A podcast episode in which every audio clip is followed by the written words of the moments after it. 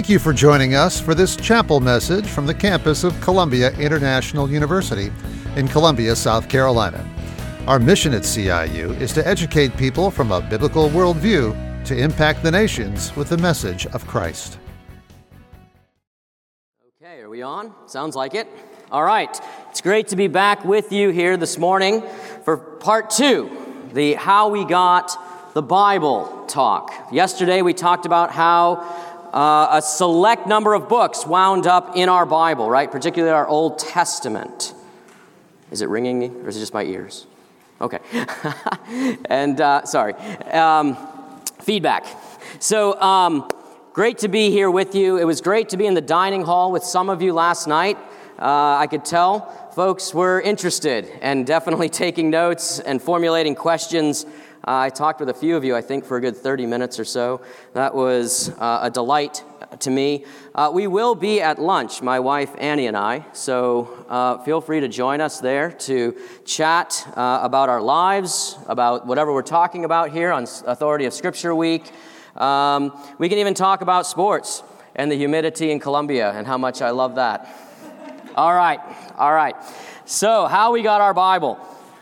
We're going to be back to the same question that I asked yesterday. Should the Bible's history cause us to doubt its authority? Okay, that's, that's the big question. I'm going to come back tomorrow morning when we wrap this up, and I'm going to answer that very definitively, okay? But we need these two talks first. The quick answer, again, is that the Bible's history should actually cause us to appreciate its authority more, as well as inspire us to read it and study it more intently, as well as preach it and teach it with confidence. But not everybody agrees. What are other people saying? Well, I don't know if you can see this. This was an article found in Newsweek a few years ago called The Bible So Misunderstood It's a Sin. Yikes. Okay. So here it goes. No television preacher has ever read the Bible. Now, I might agree with Kurt on this. Yeah. I don't know when the last time is you've watched a TBN or, or uh, television preacher. They probably haven't read the Bible. Okay, fair enough. But at best, Kurt Eichenwald says, at best, we've all read a bad translation. Wow. A translation of translations of translations of hand copied copies of copies of copies of copies, and on and on, hundreds of times. Now, Dr. Noonan and I did not plan this, that we did this telephone game here. This was totally providential. He did the, pro, he did the, he did the telephone game. In a matter of five minutes, what do we have? Five transmitters, six transmitters, I guess, if we count Dr. Tim there at the beginning. And we didn't come up with a message at all, right? See, Kurt's playing on that, isn't he? He's trading on this telephone game, isn't he, here? Except he's a little more honest and he talks about hand copied copies of copies. And yet we're supposed to come to the same conclusion that no one has ever read the Bible because the Bible comes to us through many, many manuscripts. You see, that's the problem. Another scholar, Dr. Michael Law, puts it this way We have seen repeatedly that the Septuagint, we'll talk about that in a minute, that the Septuagint, and especially the Dead Sea Scrolls, offer proof that the Hebrew Bible was not fixed before the second century CE or, or AD. Okay, that would mean that the text was fluid, you see. So there are, there are two issues here. We've got um, was there a fixed text before the second century AD? I'm talking about the Old Testament text. Was it fixed? Or was it still fluid? That is, copies uh, of all kinds, all stripes. Could we ever go back to anything called the original Word of God? That's what's at stake here. Second, were ancient readers and scribes of the Bible bothered by the state of disrepair of their copies? I want to answer that question kind of along the way. A little note here about textual criticism. Now, that phrase is a little unfortunate. What we mean by that is just deep scholarly study of the Bible. okay, in its manuscripts. Criticism is a bit of an unfortunate term. Uh, it's one that was chosen centuries ago, unfortunately. But textual criticism just means the scientific, scholarly study of the Bible according to its earliest manuscripts. Okay, that's, that's all we're getting at here. But we need this study, we need this discipline because all of the originals are lost. Yeah. We can't go back to the copy, say, of the gospel according to Matthew, that when he, you know, finished and put the pen down, that copy doesn't exist. That text doesn't exist. But we have copies of the gospel according to Matthew that we wrestle with. Second, copying by hand is hard. So the telephone game was really hard. But you should try copying by hand sometime if you haven't already. Here I am talking to a generation that looks, it just uses tablets and things, you know, uh, and phones. But, but, but you should try copying something out by hand just to see how difficult it is. And you'll make silly mistakes without even knowing it. And to make matters a bit more complicated, the, sur- the surviving copies don't all agree. Okay? That would be nice if all surviving copies agreed, but they don't. The last point is a bit theological, but one that I think we need to wrestle with. We hold that God inspired authors, right, of these books, not necessarily the scribes. Okay? Now I'm going to come back and talk more about that tomorrow morning. What do we do theologically with scribes that make mistakes? Okay, we need to talk about that. But textual criticism is necessary because God does not ensure the preservation of His Word in the same way that He gave the creative Word itself. Okay, there's a difference there. And we'll have to come back and discuss that. Now, what's the evidence for our Hebrew Bible, our Old Testament? By the way, I don't know, the last stat I heard, Dr. Noonan can correct me if he wants, but I heard that 77% of our Bible is the Old Testament. Something like 77%. Yeah. So I'm going to focus on it. Uh, I, won't, I won't repeat it, but an old professor of mine from here, I won't, I, won't say his name, I'm going to repeat what he said, but an old professor of mine from here talked about the New Testament as the appendix to the, to the Bible, which was the Old Testament. Yeah. I know, I know, I know, I know, I know. Let's talk about that over lunch. I think that'll be good. That'll be good. All right, so, so what do we have for our evidence here then? Our material manuscript evidence. We've got, right, the famous Dead Sea Scrolls, okay, and we're going to say a lot about those in just a little bit. So I'm going to kind of go quickly, but basically the manuscripts date from the third century BC to about the second century AD, okay? That's our date range for Dead Sea Scroll manuscripts. Then a little bit of, an, uh, of, a, um, of a, well, not a little bit, a very unknown tradition to most of us would be the Samaritan Pentateuch. And, uh, and its manuscripts go back only as far as the 10th century to the 14th century AD. But we know that just because the manuscripts date to, the, to so late doesn't mean that the tradition of its text is that late. Does that make sense? In other words, we know there were Samaritans around, say, by John chapter 4. Jesus meets one, right? At the well. Yeah. And as would have it, right, she gets on to the topic of religion, right, with Jesus. Yeah. And uh, she says, You Jews say that we must worship in Jerusalem, right? These are, these are fighting words here. Where do you worship the one God, right? And Jesus says to her, and she says, you, got, you Jews say we should worship in Jerusalem, but we, Samaritans, say we should worship on this mountain. And by that, she means Mount Gerizim. Because in her Bible at that time, Deuteronomy 27, verse 4, talked about building the altar not on Mount Ebal, like in your Bible, but on Mount Gerizim, in her Bible. See, textual differences have massive theological implications, right? John 4 can't really be read well unless you know that little detail.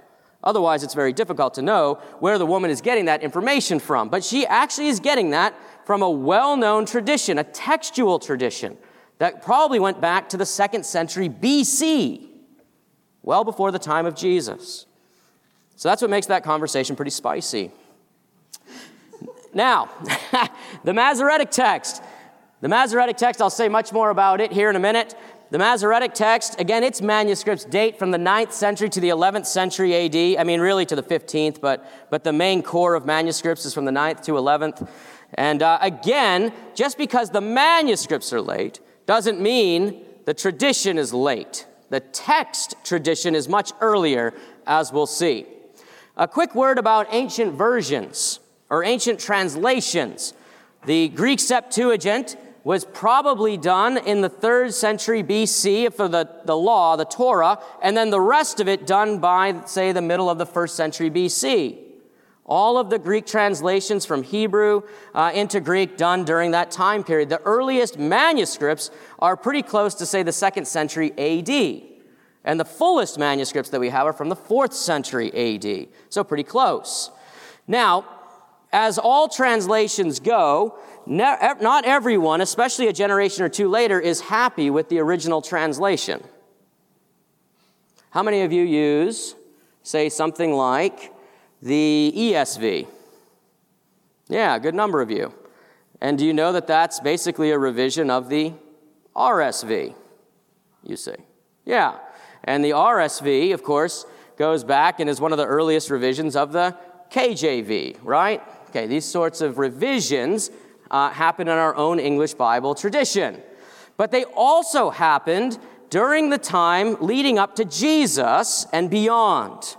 The Jews were not always happy with the Greek translations in the Septuagint, and so they would actually revise them.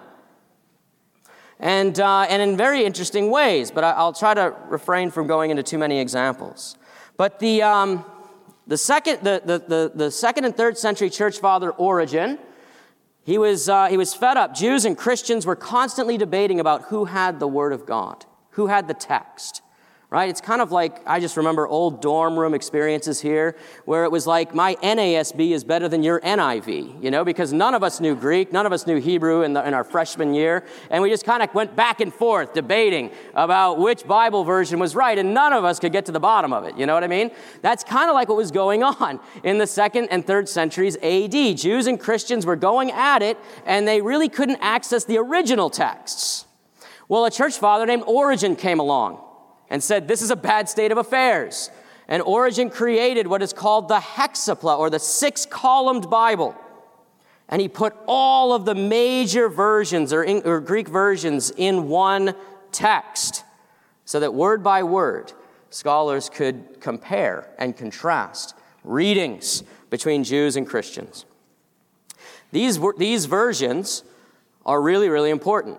I don't want to get political here, but this is an interesting quote. If you know John MacArthur, you know that this is good rhetoric on his part. Okay. But I like, I like Dr. John on a lot of things, but I wish Dr. John knew a little bit more about textual criticism.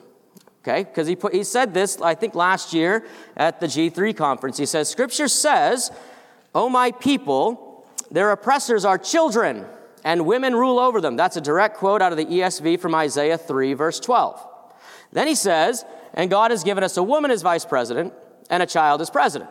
Now, that's the part I want to ignore. Okay. But interesting, that reading, though, of, of Isaiah 3.12 actually influences his, his politics, his theology. But let's go back, let's go back a ways to the 10th century AD. This is a, this is a segment of a Greek manuscript. Okay?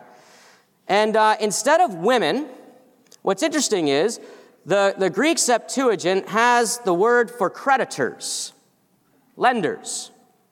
And lenders will rule over them, you see. And all, out in the margin here, there's actually two Greek words going back to those Jewish revisers. There's a word for women, so one Jewish reviser was still reading women. And then there's another Greek word for creditors again. And so instead of reading and women rule over them, like it probably is in most of our English versions, there's actually really good evidence that creditors is the original reading, you see. Creditors rule over God's people as oppressors, you see.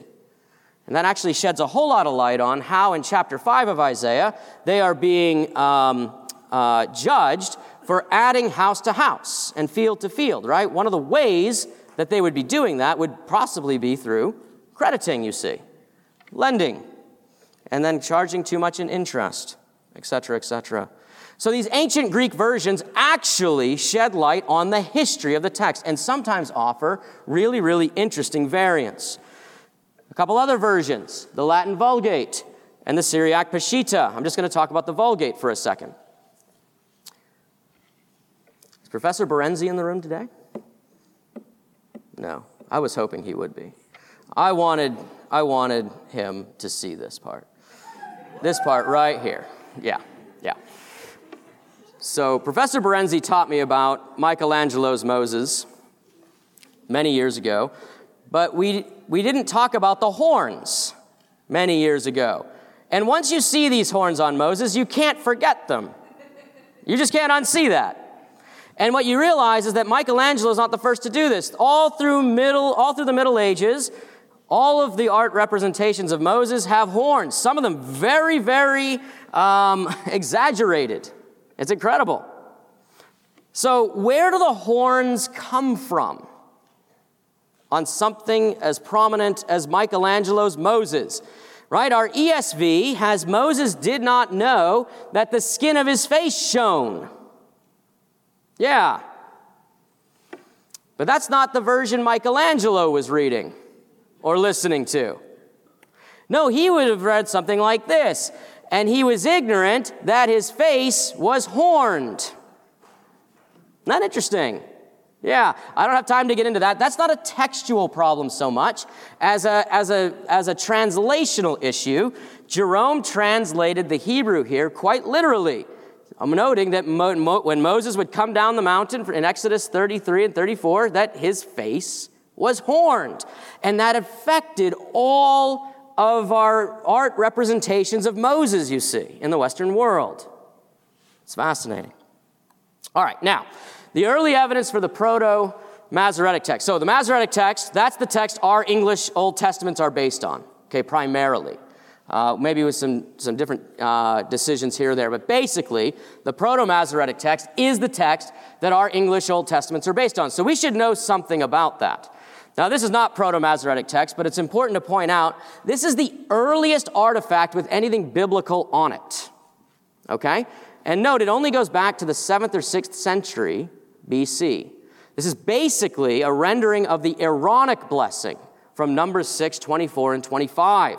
Right? May he or she be blessed by Yahweh, the warrior and the, and the rebuker of evil. May Yahweh bless you keep you. May Yahweh make his face shine upon you and grant you peace. These are silver amulets, like little jewelry that someone would wear around their neck, right? Bringing the blessing of the high priest Aaron with them wherever they go. So that's the earliest for anything biblical, not necessarily Masoretic or anything, just that's the earliest piece of evidence we have for the biblical text on these tiny silver amulets. But what we have here is kind of the first proof positive of the biblical text, found in all of these sites along the Dead Sea. Here's Jerusalem, Jericho, the fortress at Masada. All of these caves along the west side of the Dead Sea yielded evidence of the Bible. Yielded a lot of evidence of the Hebrew language and other languages as well, but, but yielded evidence of the Bible. In fact, there were 20 something biblical scrolls from all of these sites here outside of Qumran. And then there were some 210 biblical scrolls from Qumran. Okay? And these are mixed. These did not always attest to the Masoretic text, as we'll see in a moment. This is actually the, this is actually the Masada fortress right here. We actually have the baths here, the synagogue over here where these manuscripts were found at Masada.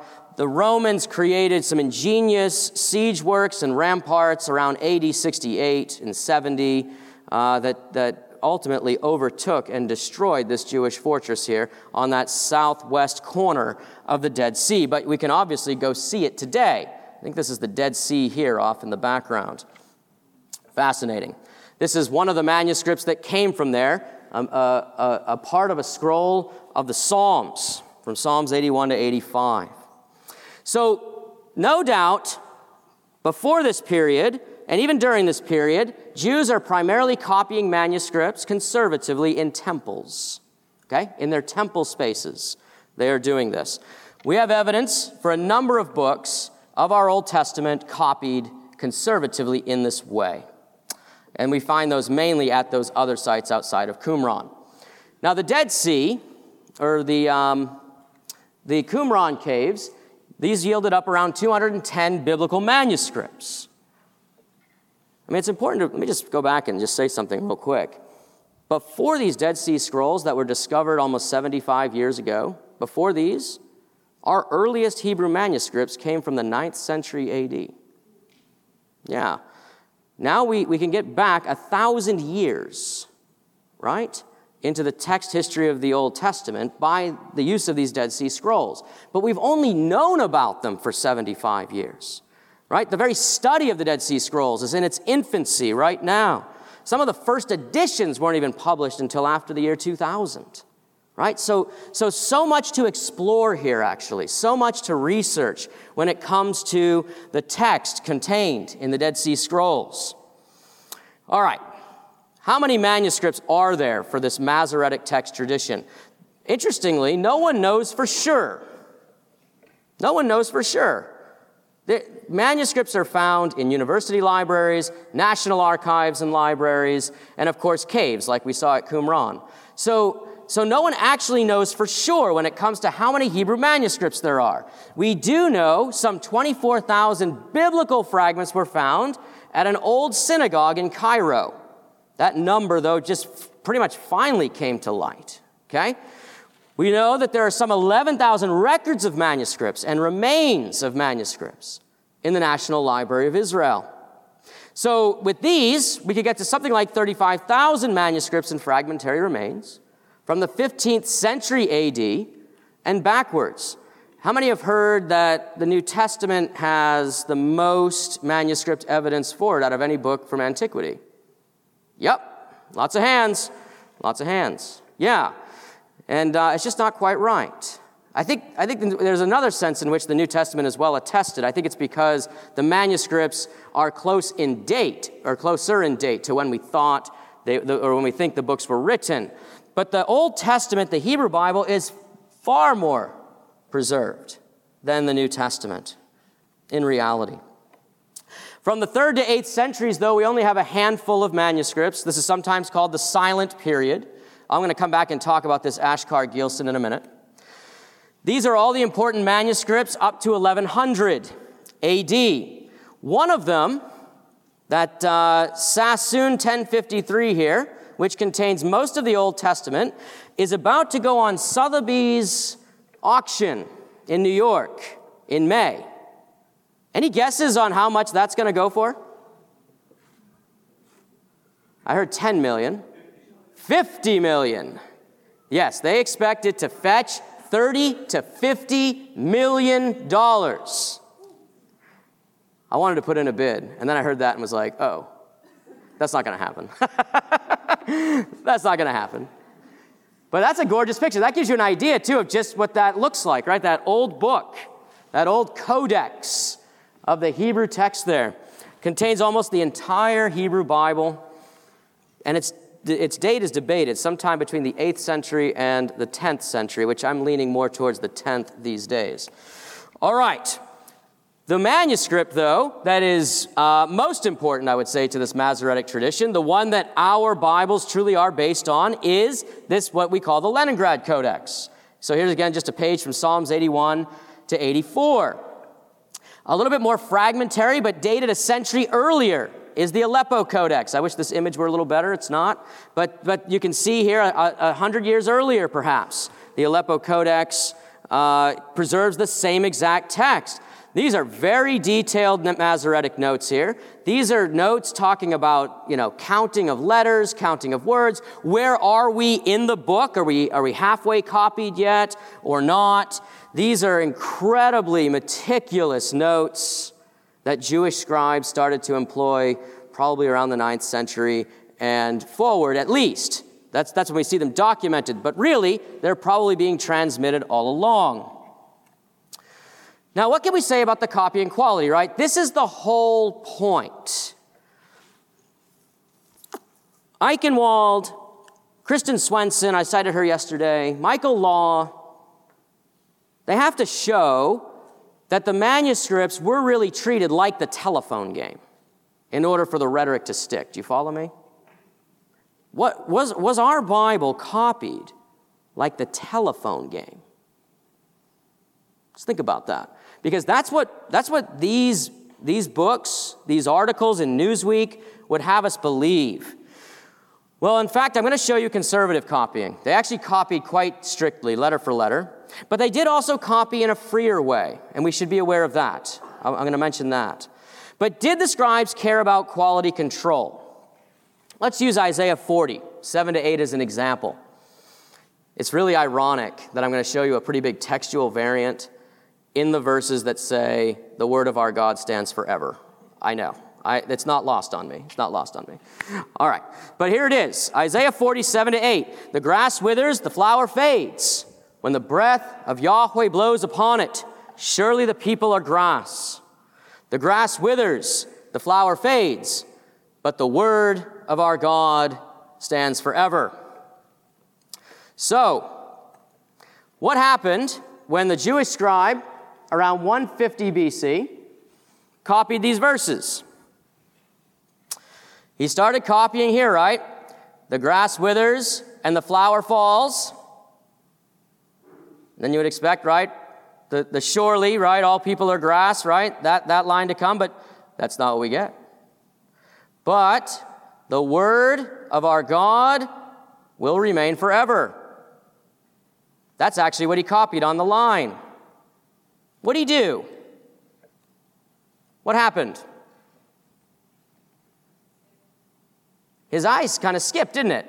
Yeah, which is kind of like what you and I would do too if we weren't paying truly attention. What would happen is our eye would skip all of the text in verse 7 because verses 7 and 8 begin alike, don't they? And so our eye would go all the way to verse 8. And that's exactly what this Dead Sea Scroll scribe did. His eye skipped all the way to verse 8, all of verse 7 eliminated. Now that's a careless copying mistake. That, doesn't, that in itself doesn't show that they would care about the quality of copying or not. What I find interesting is that in this manuscript, all of the missing verse begins here and goes through the, lo- through the margin and down the side here. That's interesting. The missing text of verse 7 is actually added back in by the same scribe or a corrector. Do you see what I mean? See, they actually do care about the text, right? They actually do want to get it right. The, the first scribe made a stupid mistake, but it's a very common one, while, the, while the, he, either he or someone else caught it and actually inserts the text all the way down. That should give us confidence, actually, because that shows that they do care about the copying of the text. Now, I'm going to ask this question too. How many have heard that when a scribe makes a mistake, they might just roll it up and throw it away? Oh, I saw some, yeah, some hands. Yeah, I believe that too until I saw some of these pictures. And I went, oh, well, that's not what they did at all. You know, it takes something like 20 sheepskins to make enough parchment just to copy the book of Isaiah. I couldn't see them burn, or crumpling any of that up and throwing it away, you see. It's amazing.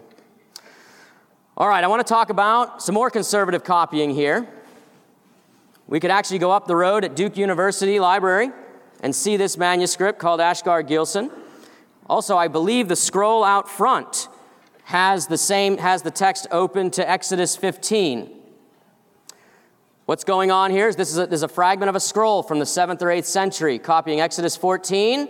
And then when, when he gets to Moses' song in Exodus 15, it breaks into this elaborate layout. Here's the manuscript from 400 years later. Same thing, exact copying all the way to Exodus 15, elaborate layout. I'm from Massachusetts. This is the, this is the time gap between us and the, and the pilgrims coming over on the Mayflower. That's how, that's how long 400 years is. When we look at these lines, what we'll see is that this is again three to 400 years of time. Everything is copied exactly as it should. This is the manuscript from the 8th century. This is the manuscript from about 1008.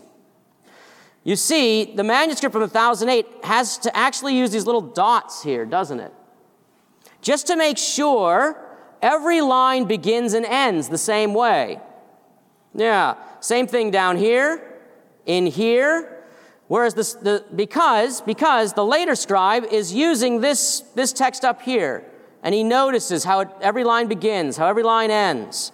Every line of these five lines must end and begin the same way. Notice the blank line here, also copied here. And then the same elaborate scheme uh, as we saw in the, in, the, in the larger photo earlier. That's conservative copying. There are hardly any, if any, textual variants between these manuscripts that are 400 years apart. Now, how about something from a bit earlier? Let's look at Psalm 82 from that Masada text again. Here's Psalm 82, the one from Asaph. Here it is in the Aleppo Codex. When we put the first few lines side by side, what we see is that in Masada, they were using a break in the line here to, as a guide to the reading. The reading would pause here and then here at the end of the line. And then the reading would continue and pause and then be picked up again and then, and then pause again. Now, the later manuscript doesn't represent the same system in pa- with, with the spaces, but it does represent the same pauses by using things like accents and vowels. But what's interesting is that every end of line actually corresponds with these accents. Which, eh, and, and when you look at it consistently, what it shows is that, this, that not only was the text copied faithfully letter for letter, but it was actually read the same way over a 1,000 year period, you see. That to me is fascinating. Not just the copying, but even the way in which Psalm 82 was read. We can show that there was continuity in the reading. All right, very quickly, let's look at an example of free copying. These are the manuscripts that get talked about in Newsweek, Time Magazine, and the New York Times. So I, I should let you know about some of this. This is Deuteronomy 5, which contains the Ten Commandments. How dare a scribe tamper with the Ten Commandments? And yet, he does. In verse 15, everything's good. Therefore, the Lord your God commanded you to keep the Sabbath day. Then this scribe inserts text from Exodus 20, verse 11. He says, To sanctify it, for in six days the Lord made heaven and earth, the sea and all that is in them, and rested on the seventh day. Therefore, the Lord blessed the Sabbath day to sanctify it. Then it continues on with the next command honor your father and your mother. That's a pretty large insertion. Here's what it looks like in the manuscript you've got Deuteronomy 5 in this column, and then you've got this addition from Exodus 20, verse 11, right there.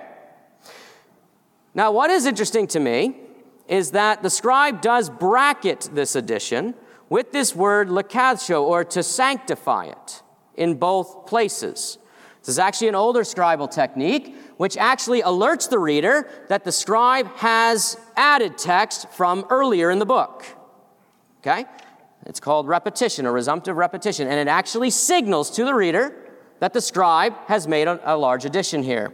I don't know if that comforts you, but th- what, what I'm trying to show is that this isn't chaotic. This is not random. The scribe actually knows what he's doing and has actually signaled to us that he has made a large insertion here. In this case, Exodus 20, verse 11. 4Q Deuteronomy N, that's the Dead Sea Scroll, is close to Proto MT. That is, its text is largely similar. But the scribe has added Exodus 20:11 between Deuteronomy 5:15 and 16 and made other changes as well. But here's the question. Was the scribe making a new text or simply providing a liturgical text, maybe something that was read? In the synagogue or in worship there? We don't know. But here's the quick conclusion there are two complementary approaches found at Qumran at this time. There was a tendency to conservatively copy the text, letter for letter, line for line. And then there was a, an approach to freely copy it, like we saw there. That probably is to be explained, creating text for different purposes within the community. But neither textual chaos nor randomness, but care for the text and faithfulness to the text are expressed in both modes. Again, our English Bible is based mainly on the MT, but in the footnotes to your Old Testament, you will see readings found in these other witnesses. All right, we're going to take one quick example here of how textual criticism works. How tall was Goliath? Yeah. We know Goliath as nine feet, nine inches tall, right? That was what my Sunday school curriculum had. Yeah, right? He was always portrayed, right, as this fierce nine foot nine giant. And there's good reason for that reading, right? That's what I'm trying to show here. Lots of different witnesses to that reading. But there are other witnesses that picture Goliath as about six foot nine inches, or quite shorter than Shaquille O'Neal. See what I mean? Yeah, a Dead Sea Scroll, that Greek translation called the Septuagint again, and even the Jewish historian Josephus reads uh, 1 Samuel 17, Goliath as shorter. So, what do we do with that? Can we say it's an accidental error? Maybe. Perhaps the scribe, copying verse 4, skipped down to verse 7, anticipating 600 shekels. We don't know. I, don't, I think that's a long skip. Six cubits, right? Nine feet makes David's victory more impressive, so I could see a scribe perhaps changing a shorter Goliath to a taller one. But if he was originally six cubits, and Saul doesn't go out to meet him on the battlefield, what if a scribe changes it from six to four? That is, makes Goliath shorter. We already are told in the narrative that Saul is head and shoulders taller above his countrymen, right? In 1 Samuel 9, we're told that. So could it be that Saul, the scribe, is now putting Goliath and Saul more eye to eye, and Saul still doesn't want to go out and meet him? See, that would highlight Saul's cowardice, wouldn't it? Well, whatever the case, no theology is affected here but I want to show you that it does affect the way we read the story. So the variant is significant. There's not a certain uh, conclusion to this one, but, but it does affect the way we read the story. It doesn't really affect our overall theology. I'm going to skip this example, and I just want to conclude with that important variants need more study. Okay? Textual criticism is a discipline and a science that keeps on going. It keeps evaluating new manuscript finds and old manuscript finds. Important variants need more study. But providentially, the evidence, as varied as it is, creates a beautiful textual mosaic, one that I think we can ultimately see the providential hand of God governing. The Bible's history, I think, still causes us to appreciate its authority more. And I'm going to give Augustine the last word, and then we'll we'll be dismissed. We're back to his, well, it's a, it's a different letter, but this is his letter to Jerome. He says this Of these canonical books alone, do I most firmly believe that the authors were completely free from error. And if in these writings I am perplexed by anything which appears to me opposed to truth, I do not hesitate to suppose that either the manuscript is faulty or the translator has not caught the meaning of what was said, or I myself have failed to understand it. May we be good Christian students of the Word in a humble posture before the Word of God as we study it as deeply as we're called to. Thanks.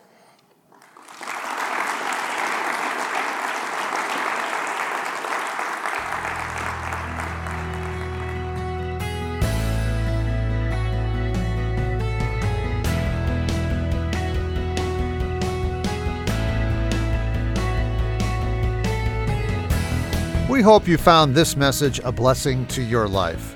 More Columbia International University Chapel messages are available at iTunes and at podcast.ciu.edu. Learn more about CIU's undergraduate, seminary, and graduate programs at our website, ciu.edu.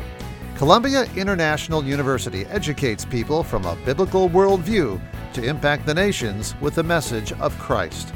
Thank you for the opportunity to minister to you today.